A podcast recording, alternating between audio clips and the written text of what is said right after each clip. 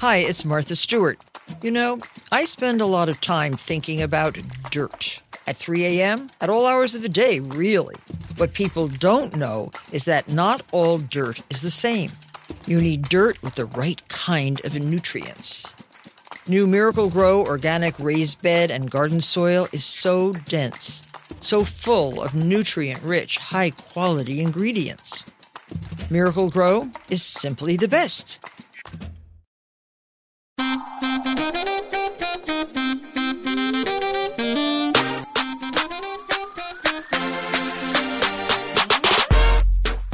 Welcome back to Keep It. This is Ira Madison. Hi, everybody. Hi. Hello. Oh, hello. Um, how are we doing? Not great, bitch. I know. it's almost a dumb question to even ask.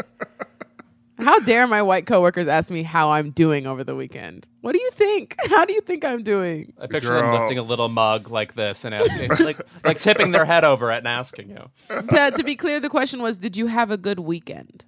Right. Oh, okay. So Th- I love believe? I love the um influx of texts that have come. And I know some people The have been like what white people are y'all giving y'all phone numbers to? I saw someone tweet. But also, we have a lot of coworkers.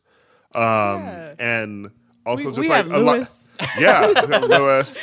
Lew- Louis. Louis did not. um, I don't know how many more white wellness you know, checks I can take. check in. How are you doing? And I'm like, listen, Oh, no. So, some of the people who have checked in, I, I obviously uh, love. Otherwise, I would not have given them my phone number.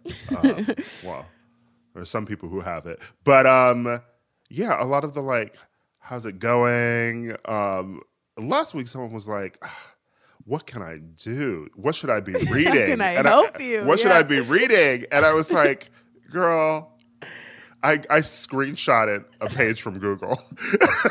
I'm going to say, if there's one thing you can find on the internet right now, it's what you should be fucking reading.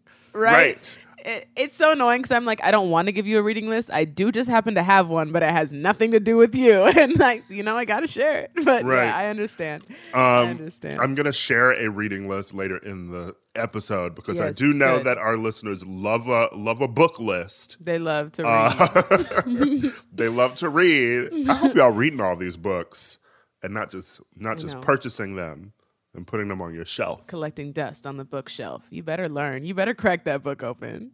I was going to say that I felt like algorithmically, everybody recommending books, it's like they knew white people could only handle a few because like the same four kept coming to me over and over again. So it's like, I guess I'm reading White Fragility. I'm, I'm no longer talking to white people about race is a, a big one too. Uh, White Fragility is the number one book for white people this week. That's their Bible, truly. Oh my gosh. But also, it is Pride Month, and I need someone to write the white gay version of that book because the white gays are out of control too. We're going to get into all that. Um, but we've still got a show for everyone today. Yes. We have um, some conversations that need to be had about the past week that we're going to get into. And we will also be joined by Bowen Yang of the Las Culturistas podcast and this little um, public access TV show called SNL. Yeah. Little rinky dink project they got going on. when people are talented and also friends with me, what's up with that? Very suspicious. We'll be right back.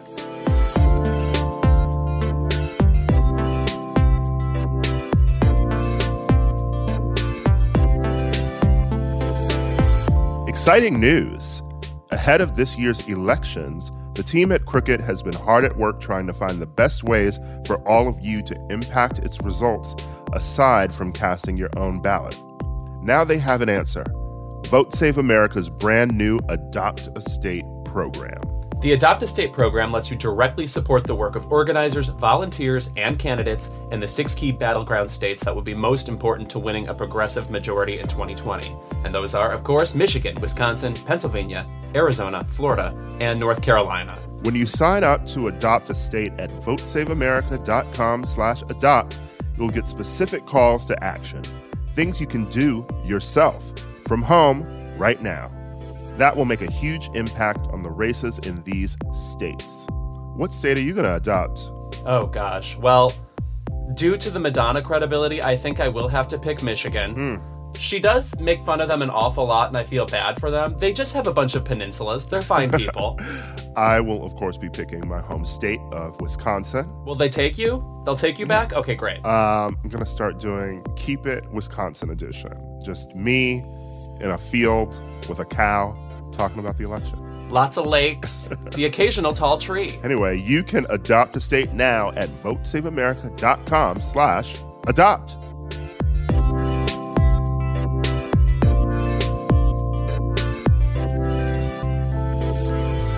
On May 25th, 2020, a black man named George Floyd was murdered by Derek Chauvin, a white Minneapolis police officer in a neighborhood south of downtown Minneapolis. While Floyd was handcuffed and lying face down on a city street during an arrest, Chauvin kept his knee on the right side of Floyd's neck for 8 minutes and 46 seconds. 2 minutes and 53 seconds of that time occurred after Floyd became unresponsive. Three other officers participated in Floyd's arrest. All were placed on leave, but none of them were charged. And of course, this came after um, the recent deaths of Breonna Taylor in Louisville and Ahmaud Arbery in South Georgia. And with all of these happening, sort of one after the other, and no charges immediately being brought to the officer, uh, no arrest even happening. Largely peaceful protests erupted across the United States, beginning in Minneapolis the day after the murder. Um, three days later, protesters burned the police department in the third precinct, resulting in the National Guard being called in. It's estimated that up to 80% of protesters in Minneapolis and Atlanta, another city where a lot of protests were happening, particularly those instigating violence, were non locals. This is reported, but of course, there's been difficulty confirming all of this. We've now seen protests in Los Angeles, New York, San Francisco, globally, to be honest. And it's feeling a lot like Ferguson, um, but on a much larger scale. Yeah. The globally is sort of what hit me too, because I do remember traveling during that period and attending, I think, like a protest in London. Yeah, it's painful. I mean, I have cousins in Berlin and Stockholm who are telling me that people are in the streets as well, protesting for Black Lives Matter. And the, globally, there is just a huge amount of outrage that we're all feeling. And honestly, I don't know how to process my emotions. Every day, it's a new whole set of grieving and mourning and figuring things out. And it's difficult to even balance the anger because another death will pop up another death will pop up there's even another death that happened in in nebraska in my home state on saturday um, where a boy was shot by a white supremacist his name was james scurlock so every day we're just faced with a whole new set of evils that we have to sift through and it's it's overwhelming Right. I would also say that it's, I think, even hard to reconcile your own feelings when you are then constantly processing new information. Like, you're never putting down the phone, you're never turning off the TV.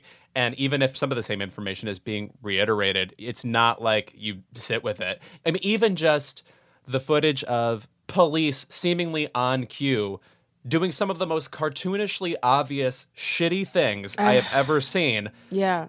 It, like that alone is its own planet of insanity that you can't wrap your head around let alone actual murder let mm-hmm. alone what the fuck we're doing in america. What like my understanding of america's com- you know is is shifting or uh, catching up to reality i guess is the correct answer um but yeah the layers of of reconciling just never end girl, the videos of like cops just like walking down the street, shoving people, hitting people with cars. I am currently not in Los Angeles. Um, I drove um, out of the city um, because I uh, needed to visit with a friend, and I'm also on deadline for a writing project. Not that I've been doing Yeah. any of that writing um, because I feel like the, from the minute I wake up, even more so than in quarantine, I am on my phone reading Nonstop. just my timeline and then you're just constantly reading responding to things finding out new things it's horrific but a friend is staying at my apartment in Los Angeles while I'm gone. And the the text that he's just sent about like hearing gunshots, like the rubber bullets, and like finding Yep. them on the street um, the next day, and then just like the the curfews being instituted, seeing police strolling in and just like coming in on like huge trucks, like holding on to the side of them. I'm like, what kind of fucking police state have we devolved into? Yeah, and it's it's just so utterly terrifying. I'm getting, you know, it's it's I as a black person, I'm like have to check up on all my black friends, and I have to contact them and make sure they're okay because a lot of them are in the thrush of it, or they're right in Brooklyn, they're right in Fort Greene, they're right in Koreatown, they're right in just any place in in these major cities where they look outside and there's tanks outside, the National mm-hmm. Guard has been deployed. They look up and there's choppers everywhere. Like their home is not even a place of solace anymore. And I'm playing this game. We're having to figure out. My friends want to protest. They want to be in the streets, but I want them to be alive. Mm-hmm. It's very complicated, and you have to text your homies and be like, "Can you go home, please, Yeah. please?" It's it's so difficult. It is hard because you want to just so protest. People should be protesting. Yeah. But when these cities mm-hmm. institute these curfews, it's like, what can you do? You know, I have so many friends who've just already been like rounded up or detained Yep. because they've been out past this curfew, especially for Los Angeles, right? And I mean, I'm still getting those emails and texts, and I don't know what the fuck Garcetti is doing. Um, with these like up to the minute changes in the curfew where it's suddenly I like hate him. I feel like um, I'm in James and the Giant Peach and Aunt Spiker just threw me in my fucking Here we closet so I can't go to fucking I can't go outside. Yeah. truly, truly Garcetti being like sending out texts like curfew was two hours ago. In case you didn't know, so you should have been home already. Get your ass home. Bend the confines of space and time and get home yesterday. Yeah. And he's already been wholly embarrassing. You know, I mean, there is the homelessness crisis that we've talked about in Los Angeles before. Uh, we've had Nithya Raman on the show talking about the city council in Los Angeles before and just how LA is basically beholden to the city council. And it's the mayor is sort of beholden to them too. But I don't know, this week, just like the goodwill that he built up from a lot of the testing and being ahead of the curve on the coronavirus pandemic in Los Angeles has all been eroded by one last week before all this shit was happening. Garcetti was like, by the way, Los Angeles is open. Restaurants are back. Yeah. Right. Uh, just just go eat. And you're seeing like restaurants like the fucking Abbey open again. Were you that desperate to get to the Abbey to have some horribly made drinks with a stripper dancing near you in the daytime? and um, the other restaurants being open, and then all these protests started, and you know he must have been pissed because uh, these curfews now are ruining the restaurant openings that white people were angry and protesting for just a couple weeks ago. Uh, the stark contrast of all of those protests with these protests now have been so glaring. Also, by the way, this is so obvious, but the intersection of Corona with all this is also fucking cursed. When you watch these protests or when you're at these protests, I don't know if people feel kind of um, muzzled by having to wear a mask or something, but to not see that also is like, first in LA recently, we had our largest single one day spike in Corona recently. And so to, Yeah. to watch that, it's like, oh, now there's this other existential dread paired on top of it. Again, layers. I'm sorry to be so inarticulate. It sucks. no, it's okay. We're all balancing all of our feelings and all this, all of this, all the factoids, everything that we're learning every day. Like I didn't even know that about Corona because I had forgotten we were in a pandemic. Mm-hmm. Completely had forgotten because we're handling this other systemic pandemic that we've been dealing with for hundreds and hundreds of years, and it's just the pain that I'm feeling, along with the way the music industry is pretending like they are protesting for George Floyd, the way other people are doing the performative activism, and then the conversations around performative activism, I can't fix everything all at once. We can't, and it's making it so difficult to focus. Fuck you, P Diddy. Okay, well now let's let's talk about the music industry, right? Okay. Oh. So, speaking of the music industry, as we are recording today, we are in the midst of a blackout on social media. it was launched by Jamila Thomas, uh, senior director of marketing at Atlantic Records, written to industry colleagues, launching a hashtag.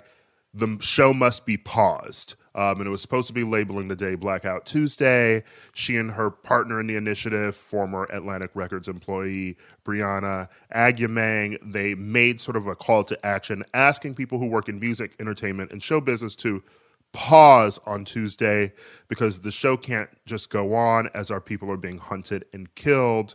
It was basically supposed to be don't be on Zoom calls talking about black artists, you know, and and roll out plans and like don't be selling your music, don't be promoting it, etc. I guess it was supposed to be for non-black people to be quiet and amplify black voices today, right? But in the late hours of Monday night, all I saw was everybody's Instagram going to black and writing hashtag Black Lives Matter, which then clogged the Black Lives Matter hashtag on Instagram. And so many other people were just like putting up their black screen and then being like, I'm taking a break from social media. I'm like, bitch, that's the last thing you should be doing No. today. It's, there was nothing more frustrating to me than seeing someone like Travis Scott, who has not spoken on this in any way, just post a black square with no caption and probably go to bed happy that night. Like it is the most, and it, it, it hurts at a sharper angle too because George Floyd was a musician. Like he really was a musician who worked with DJ Screw. He was a very, very notable hip hop person in the Houston hip hop sphere, not even underground. He was very revered and loved. Big Floyd. Like it just feels like the music industry of all people are failing him. P. Diddy, Killer Mike, all of these people who should be speaking out, but are mm-hmm. speaking up and saying the wrong things. I understand the need for unification and wanting solidarity on social media, but at the same time, I personally feel like Instagram is a not optimal place for it, but a good place to spread actual information. I- I've seen lots of helpful links of like, I, like I think I first saw you know a link about donating to the NAACP legal fund on Instagram or whatever, and that's just the kind Yeah. of thing we're, we're in this critical window where I think that space is better designated for that kind of stuff right now. Yeah. mm-hmm. particularly our Instagram stories, right? And you can share things very quickly, and Instagram stories are less clogged than a Twitter feed where you may follow so many more people than you do on Instagram. And if you follow the right people on Instagram, you're finding places to go. But yeah, there's a lot of people who flock to Instagram for unfortunately performative moments that feel like solidarity but aren't really solidarity. I mean, the Blackout Tuesday reminds me of so many other things that happen when something like this rolls around, you know? I mean, it was funny seeing the blackouts happen literally hours after every white person was posting the rainbow flag with a black fist in it. Mm. Yeah. I was like, Yeah. go ahead, girl, give us nothing. Just some photos. Right. Get get your photo up like Trump walking to a church and holding a Bible. Yeah, you know, and also, I would I would hope that during this time, while we're trying to change the the way it is for Black people in America, that we also change celebrity culture and we dismantle celebrity culture. only only in the ways that there are some people like I we've started to revere some of these celebrities as our gods, and then they start to speak, and it's like, oh, bitch, you don't know shit. you don't know anything about anything. And I, you know, I hope that if they can't say the right things, that they're at least showing up with their pockets because that's the only way they're useful right now. Mm-hmm. What are you trying to say about Madonna? That she somehow didn't nail it with her weird post of her son dancing and then hashtagging Michael Jackson? What are you saying? Yeah. Hey, you, open your purse. That's basically what everybody has been tweeting to every celebrity all fucking week.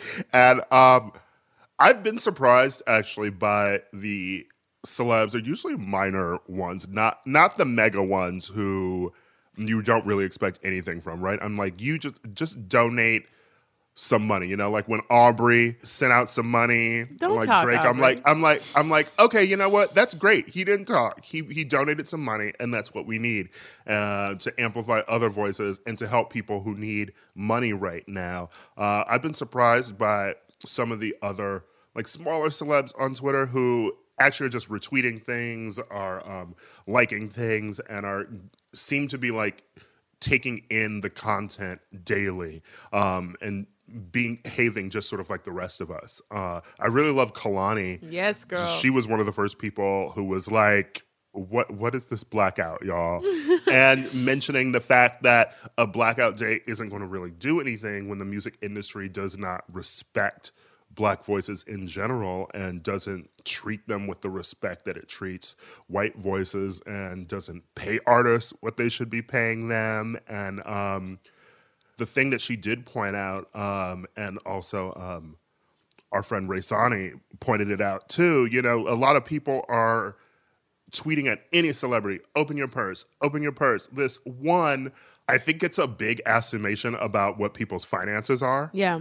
um, because Kehlani I- pointed that totally, out. totally. By the way, the internet is the worst resource for how much a celebrity is worth too, which people consistently I know. in. Yes. Don't look up a net worth. They're always wrong. They're always wrong. Right. And Kehlani pointing out that the money that you think artists have, it is the record labels that have them and uh, the people who make these albums. They're the ones with the money. They're the ones that own the masters. They're the Yeah. ones that get residuals. You know, uh, the artists make money off of touring and merch and shit. And they're not making a lot of money off touring now. I mean, why do you think Gaga is dropping a jock strap every other week? That's how she's getting her money. you got to get these gays to buy the merch.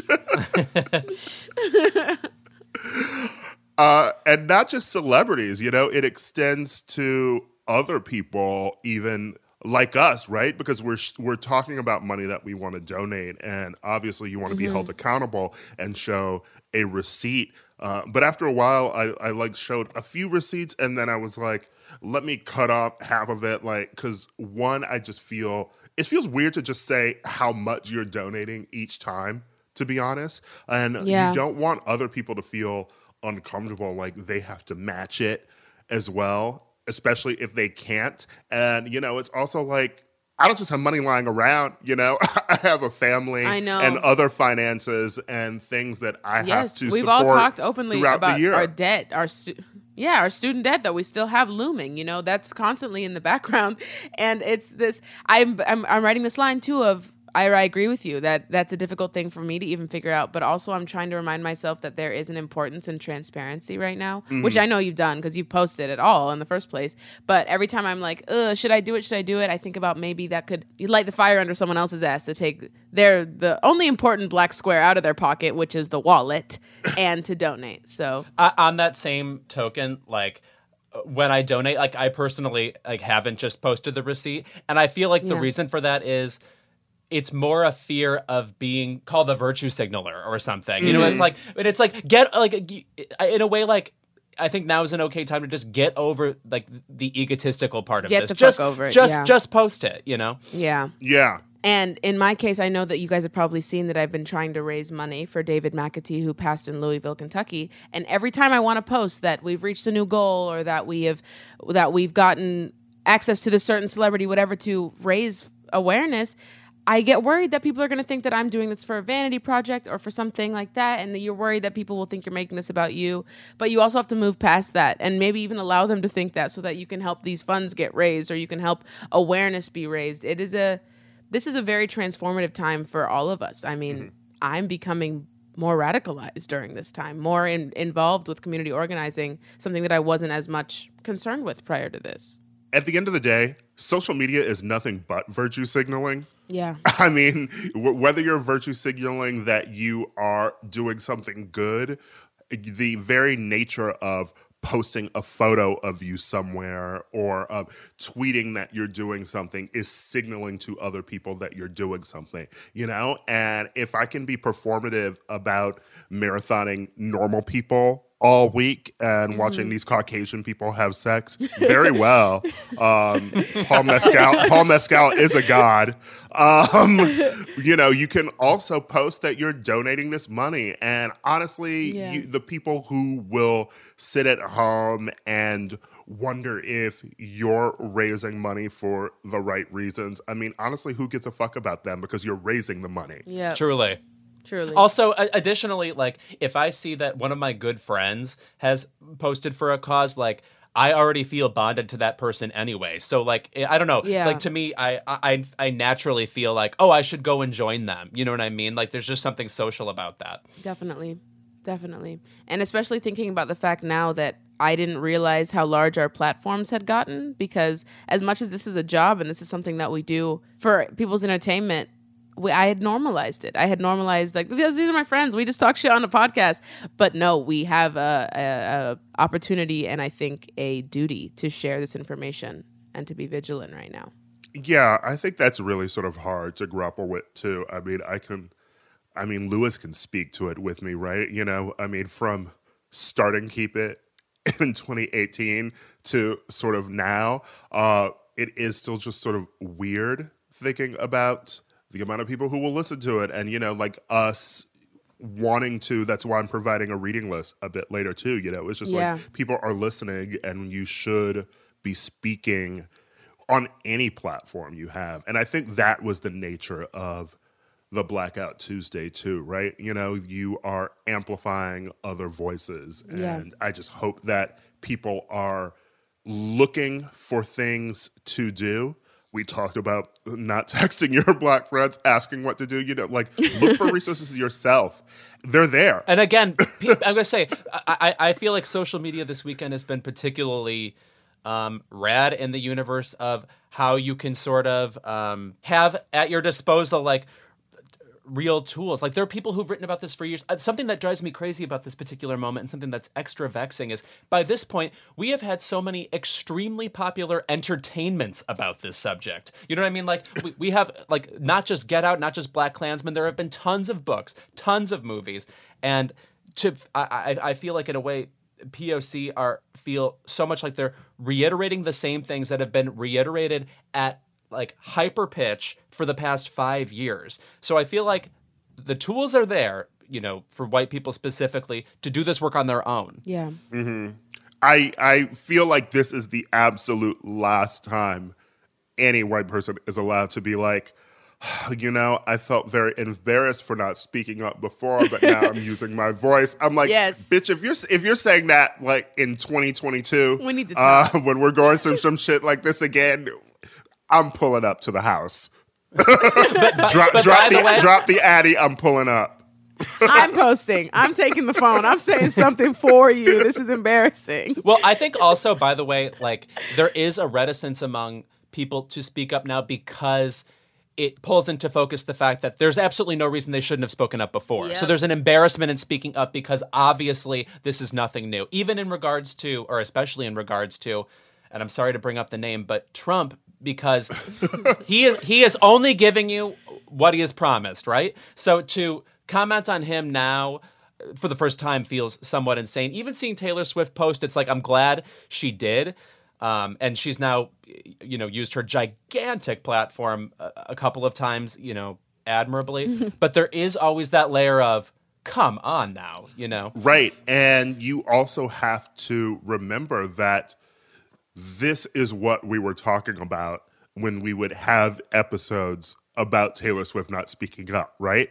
Uh, at the time, so many people being like, you're asking so much of this pop star, et cetera. And now I think we realize that I'm glad people did, you know?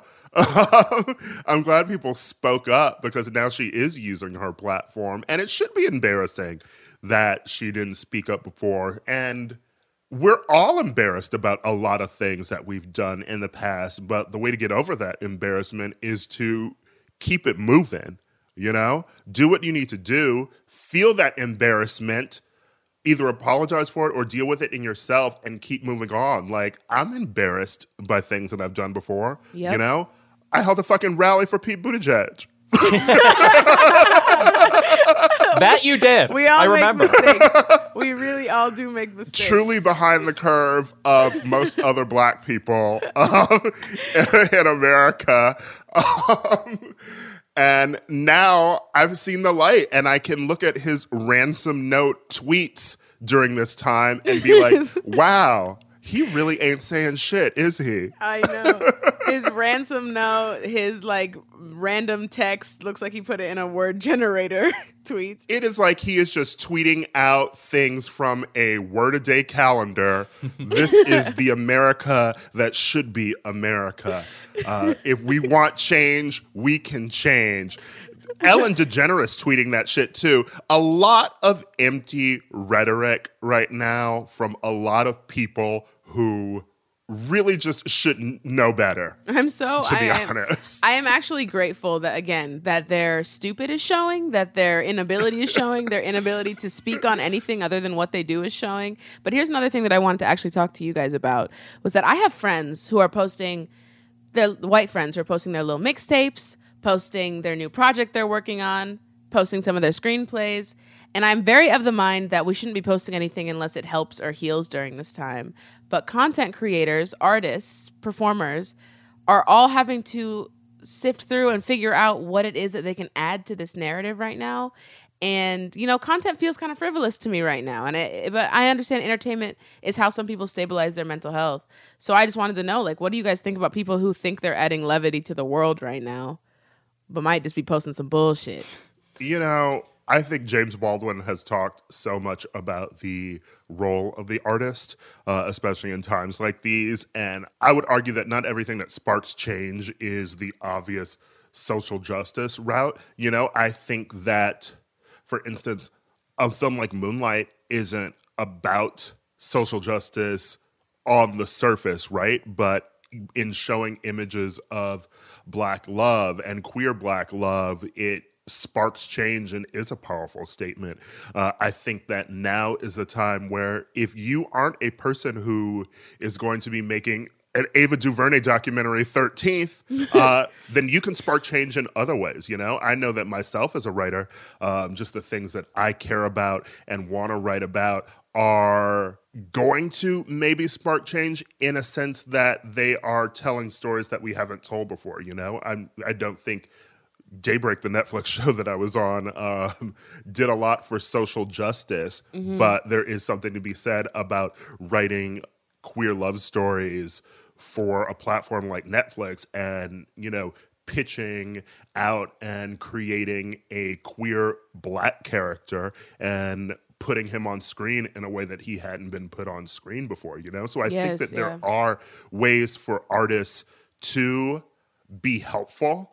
And I think that's ultimately up to one, the artist, and two, up to the consumers. You know, I mean, post your shit. If we look at it and it's trash, we're going to call it out, right? um, but I think a lot of people, you can have, you know, sort of the wherewithal to know whether or not you should be posting about something specifically. Have some discretion. I guess you, you should, if you're if you're an artist and you're creating things like you you're not stupid. I would hope. Yeah, Aida, I'm of two minds about that, which is to say, uh, I think there's a Venn diagram here between you spoke specifically about laughs between comedy and truth telling, and I feel like I would err on the side of just statements that are true more than statements that are outright hilarious. Let's say if I'm talking about um, what you post on Twitter. That said, I do think there's a version of like a shocking laugh or a um, unexpected laugh that I think can lodge valuable information into people's heads too. Mm-hmm. But A uh, Jaboukie I- I- tweet, I- for instance. Oh, uh, Yeah. perfect example. Perfect Jaboukie's a example. good example, Yes, yeah. where like it, it's so harsh and so, but also so fresh. You know, like it feels like it speaks to the moment in a way that a lot of other social media doesn't. So. You're right. I think Ira, you brought up the word discretion. I mean, it's hard to ask for that in these times. It's hard to certain use it. people, but Yeah. yeah.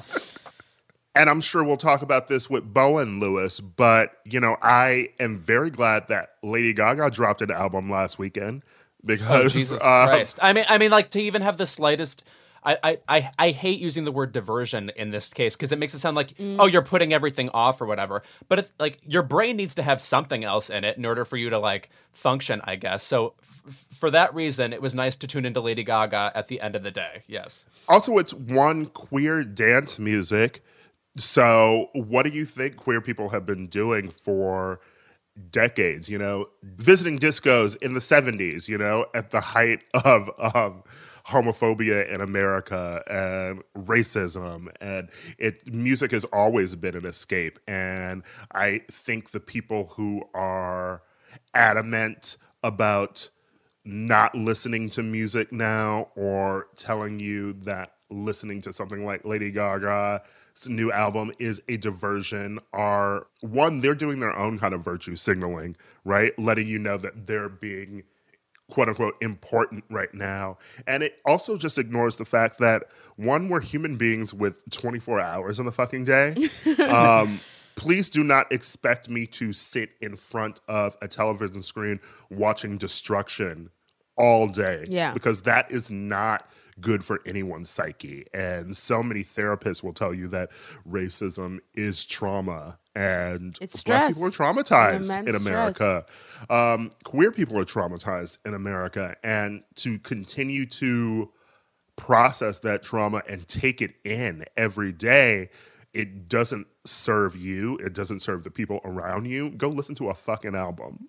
yeah, go dance, go do something. It's like the onus is on you to continue to look up history, and you can go down. This has happened so many times that I could be learning about riots for the next ten years, and it wouldn't stop. We're here, and then you get the information, you can contextualize it, and you learn about Rodney King, and you go to the Detroit riots in 1967, and then there's riots before that. So it, this is just endless material. You need to have an out, and I don't consider it music and art to be as a form of escapism as much of as a form of release. You Of know? course, Stonewall riots. Um, there've been there's, there's there's there's a riot down the block every Girl, month. I forgot I was okay? gay. I forgot I was gay, bro. This is just so much.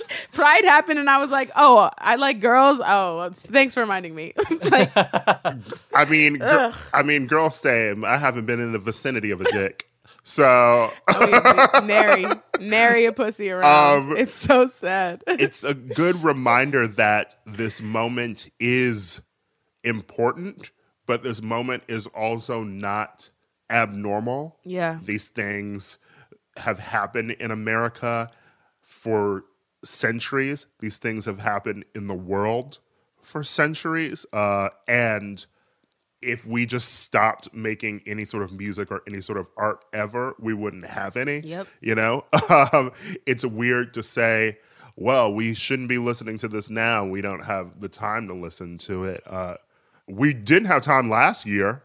Um, it's it's it's actually weird that you thought we had time last year to listen to it. there's never a good time for any of this shit because there's always something horrific that's going on in this country. Also, if you were a white person telling me how to spend my time right now, you could eat a dick. You could get so blocked. You could get blocked so quickly, so quickly. Also, this is an especially interesting time when we have not just Lady Gaga's new album, but Dua Lipa's new dance album. And I think one of the great things about being a 33 year old white queer person specifically is picking a side in these imaginary battles. So, You you, love that album. Are you Dua Lipa side then? You know what? I, You're I Dua mean, we'll get into this with Bo. I.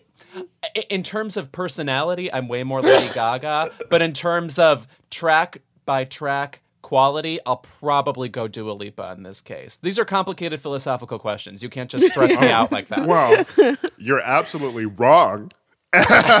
and we will talk about that bit. anyway, I think we have exhausted ourselves.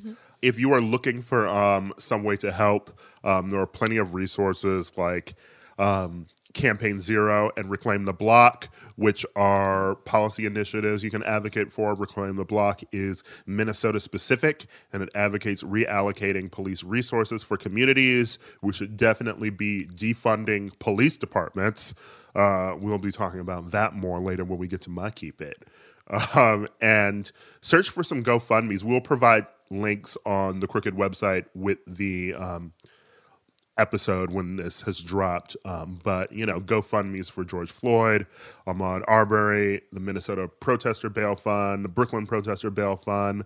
Atlanta Solidarity Funds, and then you know other organizations like the Bail Project, the Black Visions Collective, uh, NAACP Legal Defense Fund. So there is no shortage of places where you can open your purse. I want to add to that. Um, a friend of mine, Matt Whitaker, a brilliant comedy writer, said something that stuck with me, which is pick something you're passionate about, uh, pick a way to donate, and then think of that recurring donation as an investment. You know, something Yeah. you are adding to constantly, as opposed to just like, oh, can I pay for this? You know, there's there's something edifying about finding something you can consistently donate to. Right. The Good Fight had its season finale, so cancel that CBS All Access subscription. It's over. what are you gonna watch, Madam Secretary? You're done. Get off CBS. You're fine. When we're back, we'll be joined by Bowen Yang.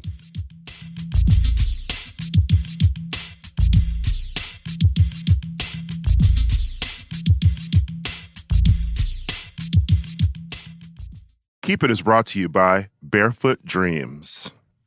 Louis, Yes. when you see footprints in the sand, that was when I carried you in my Barefoot Dreams robe. Now, is that a Leona Lewis song? no. Uh, if you want to bring coziness into your life, you turn to Barefoot Dreams, especially now as the brand is celebrating their 30th anniversary. With those 30 years of coziness, Barefoot Dreams celebrates being the originators of everyone's favorite luxe home blanket. And while many have attempted to duplicate their blankets, robes, and more, Barefoot Dreams' fabrication and quality cannot be replicated, so don't believe the dupes. Girl, this blanket is it. I effing love this blanket. I'm thinking about it right now, and I want to jump in my bed, which is sponsored by something that we'll do another ad for momentarily. Get ready. There's a reason why Barefoot Dreams has been on Oprah's favorite things list six times. Jesus, get a life, Oprah. My God. Dressing head to toe in Barefoot Dreams is the key to comfort, as their collection of ultra soft robes, loungewear, and accessories are made with premium materials. Their products make the perfect gifts, too. Uh, I throw this thing on. I wear it like a shawl. I look exactly like Ellen Burstyn. And I am the coziest a human being can be. Because, by the way, it's still that time in Los Angeles where it's like pretty mild outside and then your apartment is cold. I can't explain hmm. it. I don't know things like basic science. For Keep It listeners, you can get 15% off your first purchase at barefootdreams.com with the code KEEPIT15. Don't miss out on Barefoot Dreams soft, soothing fabrics that will bring luxury to your life.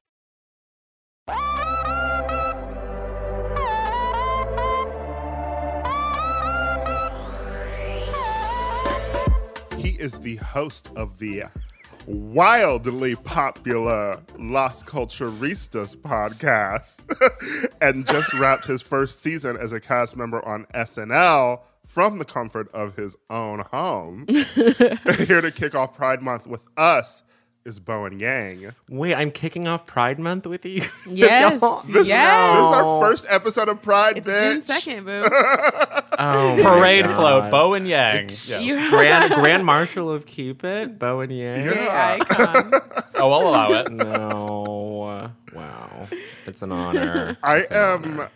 So happy you're here because Matt Rogers has been here three goddamn times. Yes, I think yes. four actually at this point. Talking. And we've had enough. You've I'm had gonna enough. We, we, we have to keep inviting him back until he gets it right, and we're waiting. That's well, because I mean, I, what like the, what's the split between when he was a guest, between him being a guest and him co- filling in as co-host? Right. He filled in as co-host, I think like Twice. two times. Yeah. Ooh, two times. cute. Cool. Has been a guest and then also came back with Dave. So that wow. So four times he's been on the pod, right? Yeah. I- Wow. There's some like It's disgusting. Ca- yeah, disgusting. There's some like Kara DioGuardi like connection there where it's like he auditioned to be on the sh- he auditioned to be sort of like a mainstay but couldn't hack it or whatever. Kara DioGuardi is one of my favorite stories, by the way, in pop culture, which I think I've brought up before because she was brought on to be a, a pro, Yeah. to to be totally um, objective, like an executive, and then Paula left, and then they made her be Paula and like hug Simon all the time. Yeah, yeah, yeah. She got a note. Whenever you Yeah, tug is Henley. Yeah, yeah, yeah. Ugh. Simon's Henleys. Gross. Gross. The even grosser part of Simon was the many years that we fully had to put up with this fake story that he and Paula Abdul were just like fucking, constantly doing skits about how they were attracted to one another. Oh, right. Right. Yeah. Yeah. Who that needed was- that? They did go for a sketch comedy, and then Heidi and Tim did that on Making the Cut. That was sort of taking up that mantle. And by the way, I didn't want that mantle taken up, so Ooh, problems. dang. What culture have you been into lately, Bowen? I've been very um film averse lately. I don't know why. I can't sit for anything that long anymore. No, me neither. oh no, the last thing I, the last movie I watched was In Bruges, and what an awful film. What an awful. film. In Bruges is exactly like when I was in college. What would appear in a frat guy's favorite movies? Like Yeah, it would, it would, yes. it would maybe be the second or third line. Yeah. but it wouldn't. Yeah, yeah. Because it had just come After out. Boondock Saints. Yes. Truly, smoking aces. Yeah, Smoking Aces. Oh God. In Bruges came out, yeah, like right around like I think towards the end of high school for me, and I don't know. I, I I just didn't go to a school where like people were into film. Like that wasn't like a clique or anything. So I watched it in college, and I was like, this is pretty cool. Like, oh, this Martin McDonagh guy, yeah, yeah. Um, and then watching it now, especially after Three Billboards, it just like it, it, it puts it all into focus where it's like, oh, this guy is like obsessed with little people and he's obsessed with calling people fat and like I, I'm not I'm not digging Martin.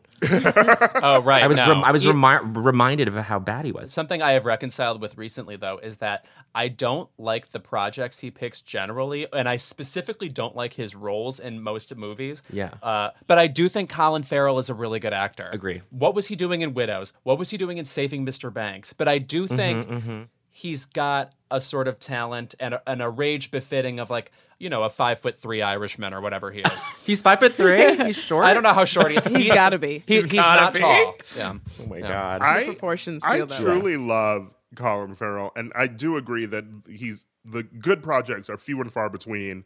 Uh, Phone Booth is great.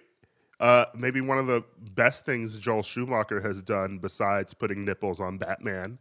So there's mm-hmm, that, mm-hmm, mm-hmm, and and also that insane vulture profile of him as well. where he was like, "Oh, I have fucked twenty five thousand people." You're talking about Joel Yeah. Schumacher, right? Yes, Joel, Joel Schumacher, who, it, for those listening, if they don't know that he is gay, and which you should have known from seeing Batman and Robin, uh, good. his vulture profile just goes full faggot. Truly talking about how many people he has just fucked. And like, okay, wow, the 90s in Hollywood were swinging if you were a gay director. Yeah, yeah, yeah, for sure. I was gonna say, I feel like vulture profiles and interviews are like among the most, I don't know, gay candid. Like the Noah Galvin interview was very interesting. I mean, That I mean, was a obvi- cultural reset. It was. It really was. I don't know. I really liked the Noah one. I like Jeremy O. Harris's. Like I don't like it's E. It's, it's E. Alex Jung at New at uh, New York Magazine who like does a lot of like the the ones that I'm interested in. And like it's Yeah. I don't know. I like I like it. I like a gay vulture profile. That's all I'm saying. He gets the girls talking. yes. Like Bowen they- is they- referring specifically to a Noah Galvin interview. Noah Galvin used to be on the show The Real O'Neals, and, that, and he eventually filled in for Ben Platt in Dear Evan Hansen. Mm-hmm. But he gave this interview that he, he rescinded somewhat afterwards, probably mostly pressured by the network he was working for. But he talked about uh, being gay, and it was very candid in a way that gay actors routinely Exactly. don't feel they can be. Exactly. Yeah. yeah, I mean, calling out Bryan Singer. Yeah. Specifically calling out Colton Haynes. That was that was tough. But um anyway, I just love a good vulture interview. And then I was gonna say, oh, I I just I'm and my friends and I are just obsessed with how Evan Hansen's just date each other. It's so cool. Yeah. Right. There's two pairs Yes. of them. Two pairs. He, he he filled in for Ben Platt, and then he filled in for Ben Platt. Oh, God. What could be worse than that comment? I love it. I love it. Oh, Ira. Ira, you know what? You know what my big memory from like the great before is is um truly. Oh, this was last Pride. This, this was the Ty Sunderland um party last Pride that we were both at, and I remember just like I mean I was rolling my fucking head off, but you I remember posted like some Instagram story of Ty playing "Who Do You Think You Are" um, by Spice Girls, and I, I just remember this is just this is just quintessential Ira to me. Um, but the, the the text on it was, "I don't know a better DJ." I'll never forget it. Anyway, That's from World Pride. that's from World Yeah. Pride. Yeah, yeah, Yeah. Were you in town Yeah. for that? Yes, you were. I saw you. Yes, yes, yes. That does feel like an eternity ago. When I think of World Pride, which was, of course, a joining of all the countries in the world who Yes. came together for Pride in New York last year. I've never seen anything like it, and I suspect I never will again. Oh, yeah. Um, when I think of that time, I think of Madonna's Madame X album having just come out. So unfortunately, that space is dominated by the song God Control, which is barely a song, but very long. Very long. Is is Madame X? Um, I don't search, I find. Correct. Yes. Yes. Yes. That's a Good highlight. song. That's- Great song. yeah, mhm. Great song. Also, I wanted to point out that Bowen just called the time before this the great before. the great before. I don't know. Is that what we're, that what we're picking? I like that. I like that. It's kind of like when Jeremy O. Harris came on and gave us the Quar for quarantine. The Quar, yeah, Now, yeah. now we have the great before for Yeah. anything prior to Take the it or end leave it. Take it or leave it. Aida, where were you last Take. Pride? That this is a funny thing. that I was actually at World Pride in Brooklyn when I was in New York, and it was my first and only Pride. So I'm fine. I'm good. That's all I need right now. That's all I need. Like I don't need. I don't want another Pride situation that I can compare to World Pride. No. Like I'm good on of that. course, So of course. things are fine. it really felt like a, a gay gladiatorial event. Like you would walk down the street and be like, "Well, there are the competitors from Slovenia." Like just everybody. you know? and we're all meeting up at the McDonald's in the square or in the village. Yeah. I I truly do remember before we went to one of those pride parties, Louis. I think we all stopped at a McDonald's Right. in New York, and we're just like scarfing down food before we went into drugs and drank. And truly, I did not need McDonald's in my system at that point. But what are you gonna do? I believe that was also my idea, so I believe that can be Yes. considered culpable. Yeah. You love a McDonald's. Truly travel anywhere with Louis, and he has a sixth sense for knowing where a McDonald's is. That's right. Oh yeah, right. Sniff them out. Yeah. A Haley Joel are- Osment of yeah, Mickey D's. Yes. Bowen, I was gonna say wh- the first time I ever watched you perform, I think, was at the Duplex in New York. That's now four years Yeah. ago. And I think of what you do on SNL now. I think of Las Culturistas, and I wouldn't necessarily describe it as the same thing. No. And I was wondering how your sense of humor has evolved and has had to evolve since you've joined SNL. I don't know. Like I was trying to hack into the UCB sort of system, couldn't do it, and then ended up just like staging and producing little shows in Brooklyn where we would do like uh, an all gay male sort of um, staged adaptation of a Sex in the City episode, or you do like a court show with two drag queens being um, the plaintiffs. I had no sort of plan around like what this was gonna like lead to. I was, I was, I, I was, I was. I remember like back then, like this is yeah, five years ago, being like, oh, I'd be very happy just being staffed somewhere um, as a writer. But then I was doing sketch with Matt um, and our and our friends from college, and then that just kind of like just very inadvertently like laid this foundation for like oh this is like going to be like what your calling card is. I, I God I'm using such horrible language right now. Um, but I because because and, and then I would like dabble in stand up. I was so I, I was like patching together all these different disciplines and I really had no vision for like what it would become. And then getting hired as a writer on SNL was sort of a weird fluke. But then it was just about um, using that first season as a writer to just like develop this like pitch brain for just like jokes, for just jokes, because that's sort of the currency of, of any comedy show, but especially SNL, where it's like you are modulating jokes onto existing sketches from other writers, you're coming up with your own stuff. So I don't know. I feel like I spent that first year there becoming like an actual writer because I never self identified that way before.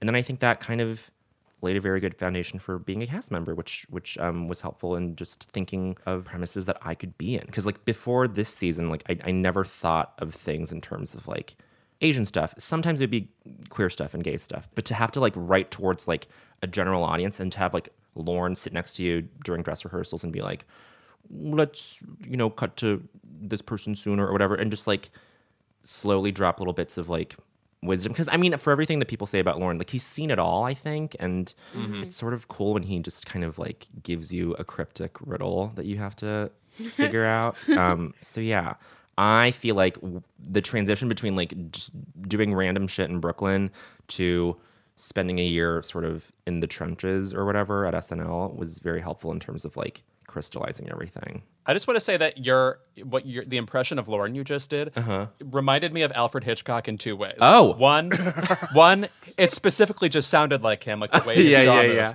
And then secondly, the speaking in cryptics. Yeah. he would talk to actors and like give them Cockney slang to figure out or something. But there's something with Lorne in particular where he's a man of few words, but you are supposed to deduce something from him. What's it's always as you leave the room that he like drops something really crazy. I remember I remember the second year I auditioned before I got hired to write. I had to fly to LA because that was when Colin and Che were hosting the Emmys and Lorne was out there producing it. But I had to fly to LA, meet Lorne in the polo room at the Beverly Hills Hotel. Um, and then we talked or whatever, and then I got up to leave, and then Lorne just goes, um, and Bowen, you, there's an improvement. I, I've noticed. I've noticed an improvement. I was like, thank you, and then I walked away. Like he was talking about like the way that I improved, like from like the season before. And then I remember one time I was just um, not happy about a profile that someone had written about me, and then I left his office after he sat me down and like I don't know shared some showbiz story from like the 70s and then he was like and bowen i'm glad you're here. Like he's just like he just like drops something that like kind of i don't know is a sealant on the whole conversation that i think is like kind of nice. I like him. I like That's Lorne. so interesting. Yeah. yeah. The only time I've ever, I think, like seeing Lorne in the wild was that Emmys, right? Oh, Um, yeah. I, I remember specifically my friend Sam and I, um, we snuck into Colin and Che's Emmy party. Uh, 'cause Good we job. Literally wa- we literally walked around to the other side of the Roosevelt where the entrance to the party was not there, and there was Wow. a black security guard. And I remember going, "Hey, yeah, you know, like we went out for a cigarette. Uh, is this is this how we get back in?" And he was like, "Oh, y'all was in the party," and I was like, "Yeah." He was like, "Just come on in." Yeah. great very good Uh, Very but good. seeing him hold court at the party, just sort of sitting there like the Godfather, um, with everyone, you know, sort of having fun around him and going to pay the respect, it was like the scene from The Godfather with the daughter's wedding. You know, mm-hmm, he he, he probably ordered someone's death there, and I loved it. probably You know, this is probably hard to put a finger on it, but what is it that you miss the most about, you know, getting to be with your castmates and getting acclimated to being at SNL i now that we're all in the house? Yeah, I just miss the moment after you sort of okay, let's say like um on a Friday night, you're in the building or you're like on a pre-tape shoot until like 2 a.m. and then you have to come in the next day at noon to start running through stuff. I miss coming in on a Saturday after everyone's yeah, like zonked out. And everyone just checking in each other when they're sort of at their not lowest low, but they're like in their valley of the week and they're about to like and this includes like writers and like people on the floor and everybody like th- and like we're all about to work towards a common goal that's that's gonna like end no matter what in 12 hours. So that's cool. Mm-hmm. But like you know that's when you get like your little check-ins with people and that's when like someone will be like someone will be like come into my dressing room. Let's talk I don't know where, where, where, where you where you just check in and have like honest conversations about things and I had like I had a lot of moments like that this season that were that were nice That sounds beautiful and precious, and I need you to take every moment and conversation you've had with Kate McKinnon and distill it to a conversation that I can read. yes That's all I need. okay That's all I need. this is this is like the quintessential Bo and Kate conversation. There's only there's only been a handful, but um, there's a play that Kate and I both saw that we both didn't like. Um, I'll I'll tell you guys offline what that was, but we bonded over Wonderful. th- a Wonderful. dislike of a certain play, a very long, long, long play. Oh, Um, okay. I think I got it. I think I, I think I hated that play too. yeah, yeah, yeah, yeah, yeah, yeah. Um, and then, oh God, I'm like spilling a lot of stuff. Um, yes, girl, go. go. You're off. Happy Pride. But no, one one time Kate and I were on the floor for something, and then we just started going. This is so obnoxious, but we started going on about fun little wordy words, like verbose words that we like to whip out every now and then. And like we were both like, "Ooh, what are some words like um and like phrases like." um, liminal space. She's she's a freaking Columbia girl, and she's and I'm like a pseudo intellectual in that way, where I only signal my intellect by using words um, that As a fear tactic. I do it exactly yes. yeah, I understand. But now, but now I'm trying to like I'm now I'm trying to like come I'm, I'm trying to like move away from that because I'm I'm reading the the books that I'm reading now that I have to read are just like the author flexing their vocab and I'm like I don't like this. Mm-hmm. So I'm I, I need to like do that less. I think. What's always interesting to me about Kate McKinnon is that she is not a writer, correct? It, in a way that like many other SNL cast members like end up writing. Yeah, sure. I mean, she's she's she writes. She's like um Oh, she does. Okay. She writes, but she, but yeah, and, and but and like um, in terms of like the visual of like someone like clacking on a keyboard, she's someone who like will sort of like sit back and like pitch a joke like this, or just like stare blankly into space, and then just be like, "What about this?" You know, she has a writerly brain in terms of like generating stuff and pitching stuff. There's such a weird, um, unspoken thing at SNL where it's like the writers have to drive and be at the keyboard and the the cast members shouldn't. And it's like it, it would it never makes sense to me. Like ego and i will write together sometimes. And we're both just like well we both like last season i would write for ego and i'd be at the keyboard and she'd just sort of sit back and pitch stuff. But now it's like we're both on cast but now we both have this fun balance of just like being at the keyboard driving it at the dashboard to just like cut stuff move stuff around um and it's fun i, I just feel like there's no reason for everybody to not be on the keyboard that's all Right, right, right, right. Also, something uh, fascinating about SNL to me now is like you and Julio Torres, another uh, uh, fabulous gay writer creator, work together a lot. I don't think there's ever been a like queer battery of creators at SNL before, has there? It used to be it would be like James Anderson who has written Gays in Space and um, The Californians and like Secret Word and um, Gemini's Twin. Gemini's Twin was Love Gemini's Twin. Love Gemini's Twin. they so so uh, Gay when, fucking when, culture. gay fucking culture because you know what because um whatever like the first few weeks of the of, of covid like the producers were like hey i guess we're just going to record some stuff from home and put it on youtube and instagram of cast members talking about their favorite sketches like what what, what would you write about i was like i immediately knew. I was like because the first sketch i ever saw was from the first snl i ever saw which was charlize theron in 2000 and that was the I think the first Gemini's twin, where they sang "Whack Whack" on TRL, and This is a um, fake girl group featuring Yes, yes. Ana Gasteyer. Yes, Yes, in and like, and, and- and it's very in like neon colored Destiny's Child outfits. Yes, yes, yes.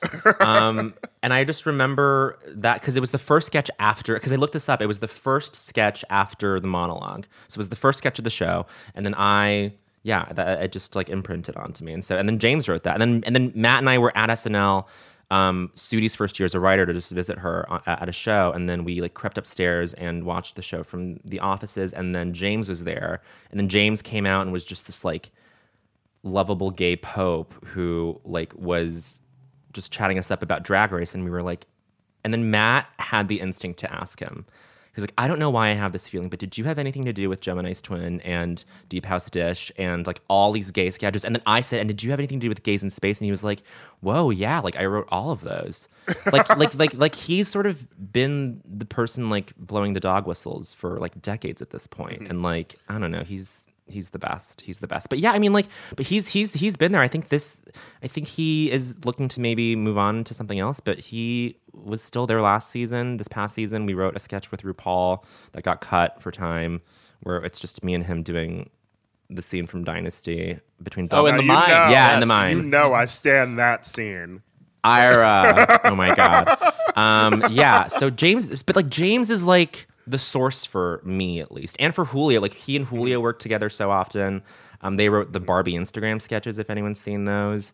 Um, and then Julio and this guy Jeremy Beiler wrote Wells for Boys. Fabulous. Um, Love that one. and so yeah, yeah. So so Julio and James and Jeremy um, have sort of. I'm sure I'm missing a couple, couple, couple writers. It is so great to know the person who wrote, yes, all those formative, just like Yeah. queer sketches that I loved. Before you go, gay rapid fire, you did bring up talking about drag race with him. Uh huh. Are we team Jaida? Are we happy that Jaida won? we were team Jaida from day one.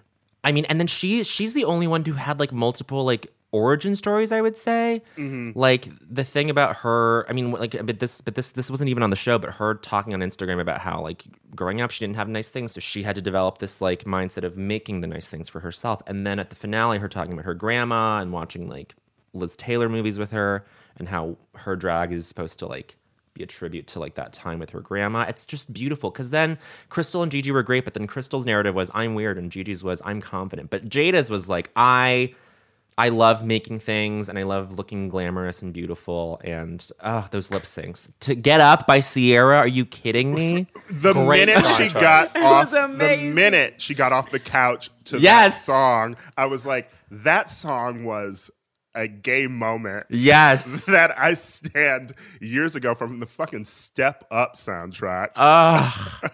And like to, to do that from her carpeted living room, like gorgeous. and she's from my hometown, and so Oh, perfect. um, so seeing the video the next day of The people, cars, like do, cars doing a The parade was procession beautiful. down a street in Milwaukee that I recognized. I was like, it was so great to see like the black community and queer community in Milwaukee showing up for her. Mm. I was like, that's so insane. I'm like a hometown hero. I'm like, yeah, Gigi winning would have been nice, you know, like, uh, but it's like Brooklyn, you know, it's New Uh, York. It was- yeah. it was nice seeing a queer drag queen Midwest bringing that home. It- Yes, it, yes. made Drag Race feel sort of more important again. yeah, I agree. I totally agree. And finally, um, I did see you Saturday at Ty Sunderland's um, Chromatica Zoom party. You looked amazing. Thank you you. looked so good. Um, I had one of those fun. like crystal um, face masks that I like. I saw Billie Eilish wearing one time, and I found um, I found it on sale at opening ceremony when they were going out of business, and had to buy it. Beautiful. what are your thoughts on Chromatica? I love that there's no ballads on it. Totally agree. Yeah. Fair. Yes. Um, I think I still need like a couple more listens of it. I think to like form like a, a fully hardened opinion on it. But I really like it. I really like it. It feels to me like a couple of times she hit the anthem generator button in order to create some of these Yeah, things. yeah. They blend a little together for me. but like, generator button. but um, there are certain songs. I love "A Thousand Doves," which is the gayest metaphor ever, So funny. and I love um, Babylon. Yes. Babylon. Okay, which is definitely a tribute to not just Vogue, but songs like "Too Funky" by George Michael. That time when we were obsessed with supermodels and strutting down runways. Yes, Um, yes. which is great. That said, it's literally a song about Babylon, and she wik- wikied maybe two facts about what Babylon is, including that it's old. What is a 16th century smile? Is she talking about like the Mona Lisa or something? What does that have to do with Babylon? I think she said 16th century BC. Oh, okay, hmm. okay, okay. Oh goodness. Got So it. that's a little bit closer at any rate, but you know what? Probably not exact. No, yeah, yeah. Hearing her say that's gossip is is the high point of the album. Mm-hmm. Besides funny, yeah. Chromatica 2 into 9 911. Yes, So- yes, yes. You're about to say 9 11. I want Gaga. to Drop. I want Gaga to release a 9 11 song. It's time. I haven't healed. I haven't healed quite yet. Exactly. Cap my healing. Yes. Um, no, it's great. Yeah. it feels like art pop but edited to me and um I really like it more and more each time I listen to it. So Yeah, there, there's a meme where um, it, it's it's two men carrying a baby, and, and the text is "I love my two gay dads." The baby is has Chromatica, uh, the album art as a head, and the dads have Art Pop and Born This Way as heads. Um, Oh. which, which I feel like, yeah, that that that works. That tracks. makes sense. Yeah. Uh thank you so much for being here, Bowen. Thanks for We're having me. excited to have y'all. you. Thanks on for Keep coming It. on. I love you very much. I hope everyone's keeping well. Yeah, we're trying. And honestly, Yeah. I always love that um Las Culturistas and Keep It drop on the same day. Mm-hmm, mm-hmm. How often do you guys get sc- screenshots from listeners who are like, "Wow, Wednesday gay podcast drop"? like that's just our covers stacked on top of each other. Yeah. It's great. Gay podcast sweepstakes we're all a part of. Yes, yes, yes. Happy to provide. Thanks, Bowen. And as I just said, Las Culturistas drops on Wednesdays, same day as Keep It. So listen to them both on the same day. Listen to Keep It first. but then listen to Cloth Culturistas.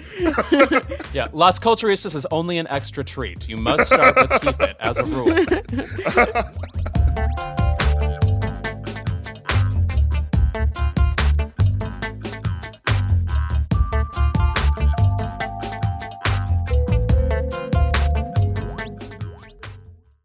When it comes to scents, you should pick ones that smell like, well, you. Target gets it, which is why they offer a range of personal care products with fragrances for everyone. Be true to floral you with Dove Peony and Rose Body Wash. Live your fresh life with Degree Ultra Clear Deodorant. Express your decadent side with Love Beauty and Planet Coconut Shampoo. This spring, choose care that brings you joy beyond labels. Pick up new favorites at a Target near you or online at Target.com.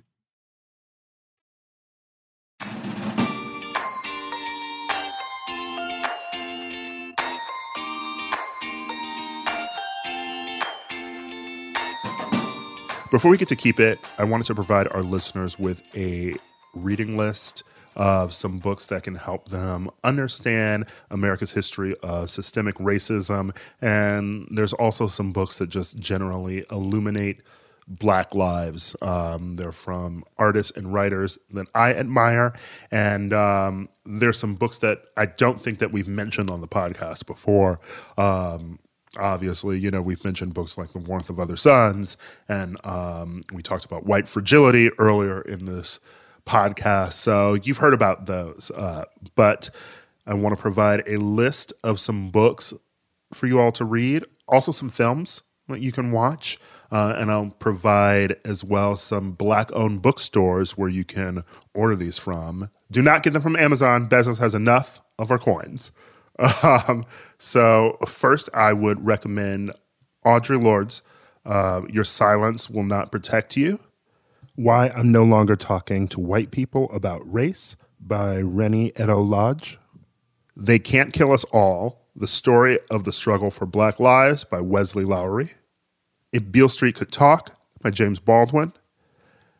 And also The Fire Next Time by James Baldwin. Freedom is a Constant Struggle Ferguson, Palestine, and the Foundations of a Movement by Angela Y. Davis. So You Want to Talk About Race by Ijeoma Oluo. Some films I would also recommend are Barry Jenkins' adaptation of If Beale Street Could Talk, Rize. It's a David LaChapelle film about the creation of krumping, which was actually a dance born out of protest and um, police violence, responding to it. Um, the documentary LA 92 about the 92 LA riots, and a film called The Interrupters, which was from PBS. Anyway, uh, I think that is a small list to start with. And um, some places that I could recommend you get these books from are places like A Different Book List, Ashay by the Bay, um, Key Bookstore, Mahogany Books, Eso Won Books, Uncle Bobbie's Coffee and Books, Hakim's Bookstore, Harriet's Bookshop, and the Lit Bar Bookstore. There will be a list of these black owned bookshops on crooked.com. Just go to crooked.com and look under Keep It, uh, where this episode will be listed. Along with the episode, there will also be this book list and links to where you can order these books from. We'll be right back with Keep It.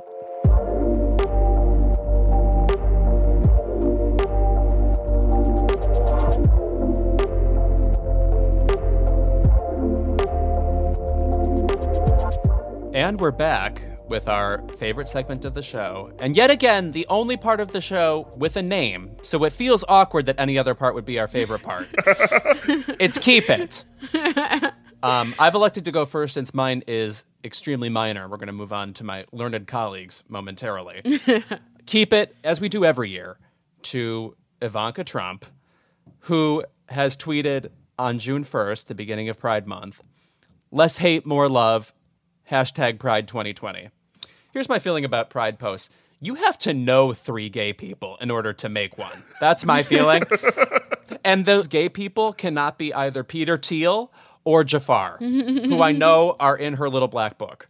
So moving right along, uh, uh, queer people are no slouches to realizing who is an actual queer ally. Though I guess shamelessness is the hallmark of the entire Trump family, so I'm not surprised, but I am done with it and annoyed. to be fair, she's in the White House, and um, I feel like the White House is a queer space since it's where Reagan let Rock Hudson die. That's right. Yes, which was and and Nancy Reagan matched her indifference with the China. So it was really beautiful.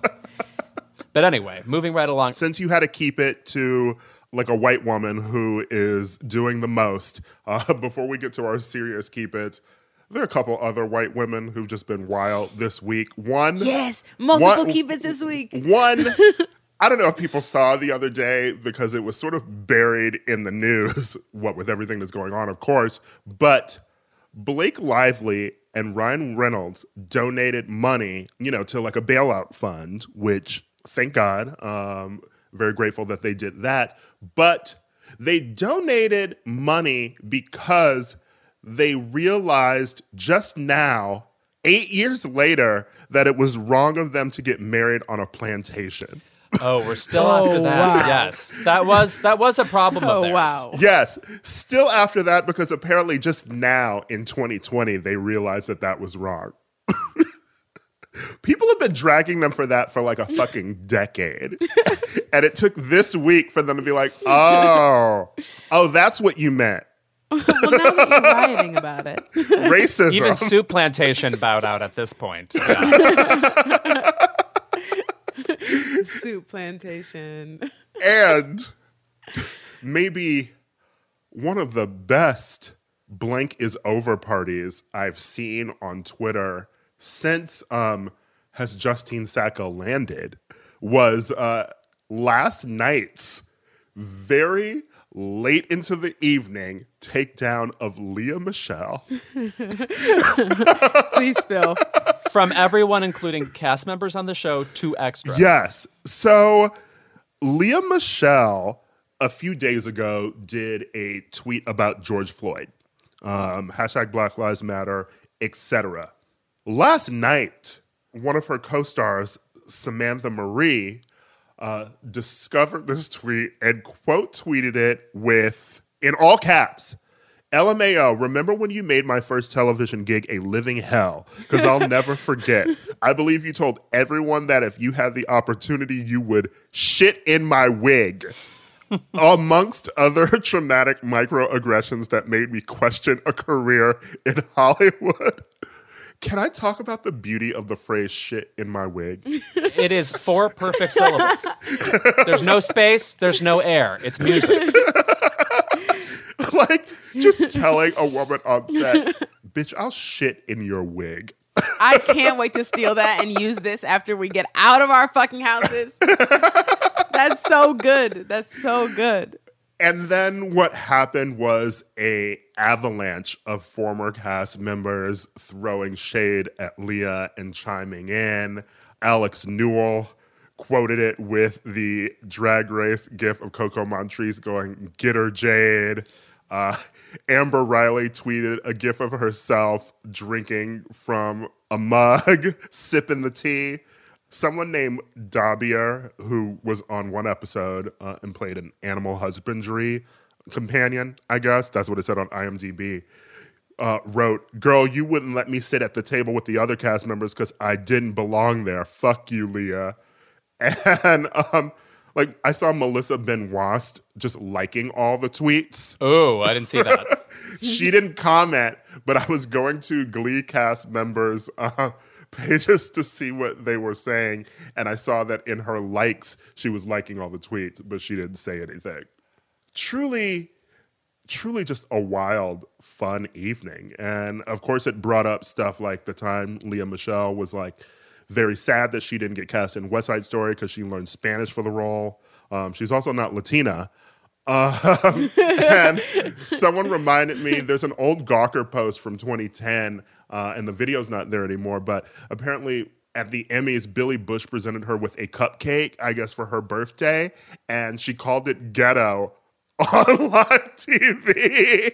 So, um, I guess uh, a long time coming. Keep it to Miss Lea Brunette Ambition Michele. I'm excited for the potential buddy comedy here with her and Constance Wu. Not exactly the same universe, but I do want to see them tangle. I don't know if this makes things more or less likely, but another keep it too to the tweet that Ryan Murphy had the other week too, where he was talking about wanting to reboot Glee with like Lea Michele and Ben Platt. Oh yeah, that was very strange. And he also added an, something about how if he had only had access to this kind of talent at the time or something, I felt it was accidentally shady to the cast he had, but I'm not sure. I personally don't want to see Ben Platt reduce himself to being in Glee. there. I think that's it. definitely fair. Aida, what is your keep Oh, it okay. this week? My keep it this week is, of course, on a somber note. We are in the middle of what feels like, you know, and is one of the most historic moments that I've lived through, and maybe even of the past 20, 30 years. So a lot is going on. My keep it goes to the Louisville Police Department. Um, just as we all know, the National Guard has been deployed in many major cities. And we're also in the midst of watching incessant videos of cops brutalizing protesters. And it's very easy to normalize that and become desensitized to it. But I just wanted to raise awareness about a killing that happened on June 1st, early in the morning, far, far away from where the protests were at. David McAtee was fatally shot in Louisville, Kentucky around midnight on June 1st. So we've lost another black man's life, and it's another death that we're not even talking about and don't have time to talk about right now, and it's unfortunate. So the Louisville Police Department had their body cams turned off, and conveniently, last night, the only other location that could have potentially had surveillance footage of David's murder was on fire, and no one really knows the cause of the fire, but it was a wrongful death situation, and a black man is involved, and cops are involved, so we can only assume. But I just want to tell everyone that we should remember to be outraged right now about his death because this man was a provider, a business owner, a community member, very, very well loved and revered in the Louisville community. And he was killed yesterday. So his family is now going to have to pay for memorial services, funeral services, what we can only assume will be a wrongful death case and litigation. So we have to put them in a situation where they can have enough money to defend themselves and bring justice to David's life. So I'm urging you guys to go to the GoFundMe page that was started for him. It is now being given fully to the family, so they will be the sole benefactors. But we have to raise money for them. Systemically, we live in a world where black people are not actually provided the resources that they need to fight cases and to bring justice to their family and to situations where we are killed. So donate what you can, and if you can, and even if you can't, like we were talking about earlier in this podcast, use donating as a practice for you and for investing in your community that you live in. I know that we're all donating to a lot of black led organizations right now that are focusing on ending police brutality, but I also urge you to give money to this cause as well. We have to give his family as much relief as we can, as much calm as we can, and we have to play our part. Justice for David McAtee. Yeah, and if you can't um, donate, you know, obviously share the GoFundMe, you know, amplify Yeah. it to your friends and followers who can donate. Um, I learned about it through your tweet initially, Aida, um, and I'm very grateful that you did tweet about it and started the GoFundMe. And I saw how much money it has raised so far. Um, so thank you so much for doing that. We're about to hit two hundred and fifty thousand dollars, and that's like unheard of, especially for someone who I've organized small things. And of course, the GoFundMe is easy to make; it's not that noble. But I didn't really think that I'd be able to help people or inspire people. So you just have to do the thing, do the thing that you're scared to do, and hopefully you can create any any increment of help during this time. But yeah, And um, Louisville, you know, also as I mentioned before, the city where um, Breonna Taylor was shot, you know, and Yep. still hasn't been any justice for her, right? Yeah. And then there was that dumb story about how the police chief of Louisville was fired, Yeah. uh, because of the body cams, and then it came out that he was a month away from retiring anyway. So and he still got his benefits and his pension. So really, he just like fast forwarded his way to Florida, like took a vacation. very very painful. Um, but you know, speaking of all of this And, you know, there, there was another death that we haven't gotten to talk about on the show, too. Um, it being Pride Month, I wanted to shout out Tony McDade, a black trans man Yeah. in Tallahassee who was um, shot. Just thinking about these police shootings and thinking about these police states that we see us living in, thinking of Los Angeles, where um, the police chief had the gall to say George Floyd's death is also on the hands of the police and the protesters. Uh, and then he had to walk back that statement and seeing our mayor just standing behind him and the way that he props up the LAPD. Um, Yeah. My keep it is to police, but specifically our industry, the entertainment industry, in how police are glorified, um, how we have basically been um, trained to revere police officers and see them as the heroes in every fucking story, you know? I think of um, all of us growing up watching shows like um, NYPD Blue, you know, um, Law and Order specifically. Um, we're constantly seeing a program from Dick Wolf about police, you know, and feeling like we are empathizing with them and really just making them sort of this everyman in um, American storytelling constantly. It feels like propaganda. It feels like a fetishization of um, crime and um, non-white people as criminals. And um, I think that television writers, screenwriters, novelists, like people really need to take a good hard look at what sort of content we're making going forward. And I think one of the things that really needs to go is crime dramas um, that Yeah. center police officers. I think specifically something that bothers me about this now that it's been brought to my attention because I've not, until this week I've I truly have never thought about how persuasive this kind of programming is. These Dick Wolf shows specifically are comfort viewing. You watch them because the police are in control and they have to deal with twisted minds and twisted people. And the fact that it's in these people's hands is supposed to be uh, pacifying, you know, to viewers. Like you, you, you watch that show and just veg out, right? Like there's not much thinking going on. It's just the right people uh, are dealing with this. It's in the right hands, and that really is creepy. It really is not analytical, and it's not fair to the people that the justice system routinely fails. and specifically as a black person um, growing up in an era where um, black comedians were often cast as cops in films you know um, so they could be funny avatars for um, institutional racism and um, just sort of like a nice face to put on police and they always played a character who was like bucking against the system, right? And proving that if there's one good cop, uh, they can persevere, and that there's always a white police chief who um, trusts them and like will eventually help them. Um, seek justice or um in shows like brooklyn 99 where there's always like a black police chief uh there's always a fucking black police chief in film or tv that i don't think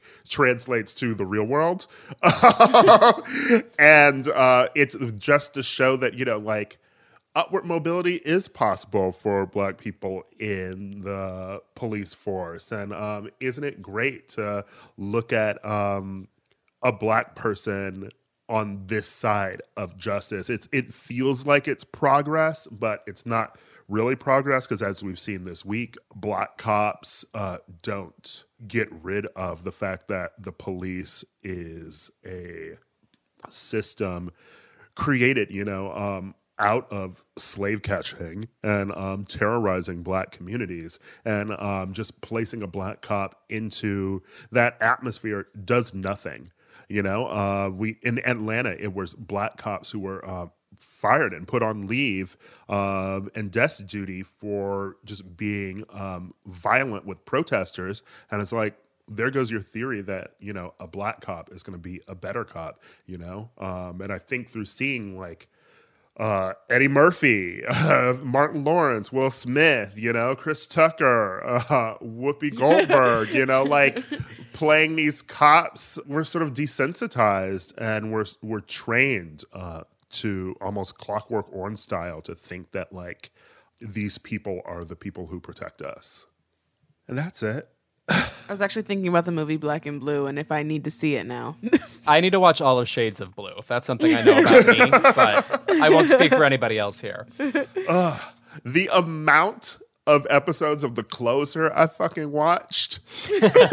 That secretly has like nine seasons too. Yes, Yeah. Brenda Leigh fucking Johnson. And then I remember, and like towards the end, there was a storyline about like whether or not she'd coerced a um, confession out of someone um, or put a witness in danger. And you're always supposed to be on the side of the cop when something like that happens, right? It's always like, oh, you know instinctively that they didn't use force when um, dealing with this witness. They didn't do anything wrong, um, and you're waiting for them to prove themselves to um, a system that's trying to take them down, right? You know, like why is internal affairs always the villain in these shows? Yeah.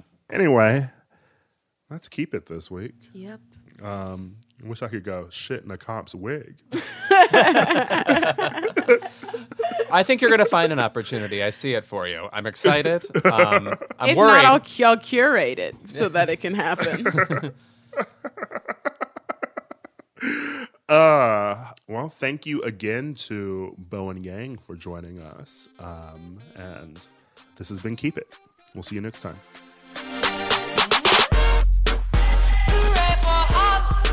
Keep It is a product of Crooked Media. Caroline Reston is our producer. It's Caroline, like the princess, the one you don't care about. Our editor is Bill Lance, and Kyle Seglin is our sound engineer. Thanks to our digital team, Elijah Cohn and Nadine Melkonian, for filming and editing our video content every week. When it comes to scents, you should pick ones that smell like, well, you. Target gets it, which is why they offer a range of personal care products with fragrances for everyone. Be true to floral you with Dove Peony and Rose Body Wash. Live your fresh life with Degree Ultra Clear Deodorant. Express your decadent side with Love Beauty and Planet Coconut Shampoo. This spring, choose care that brings you joy beyond labels. Pick up new favorites at a Target near you or online at Target.com.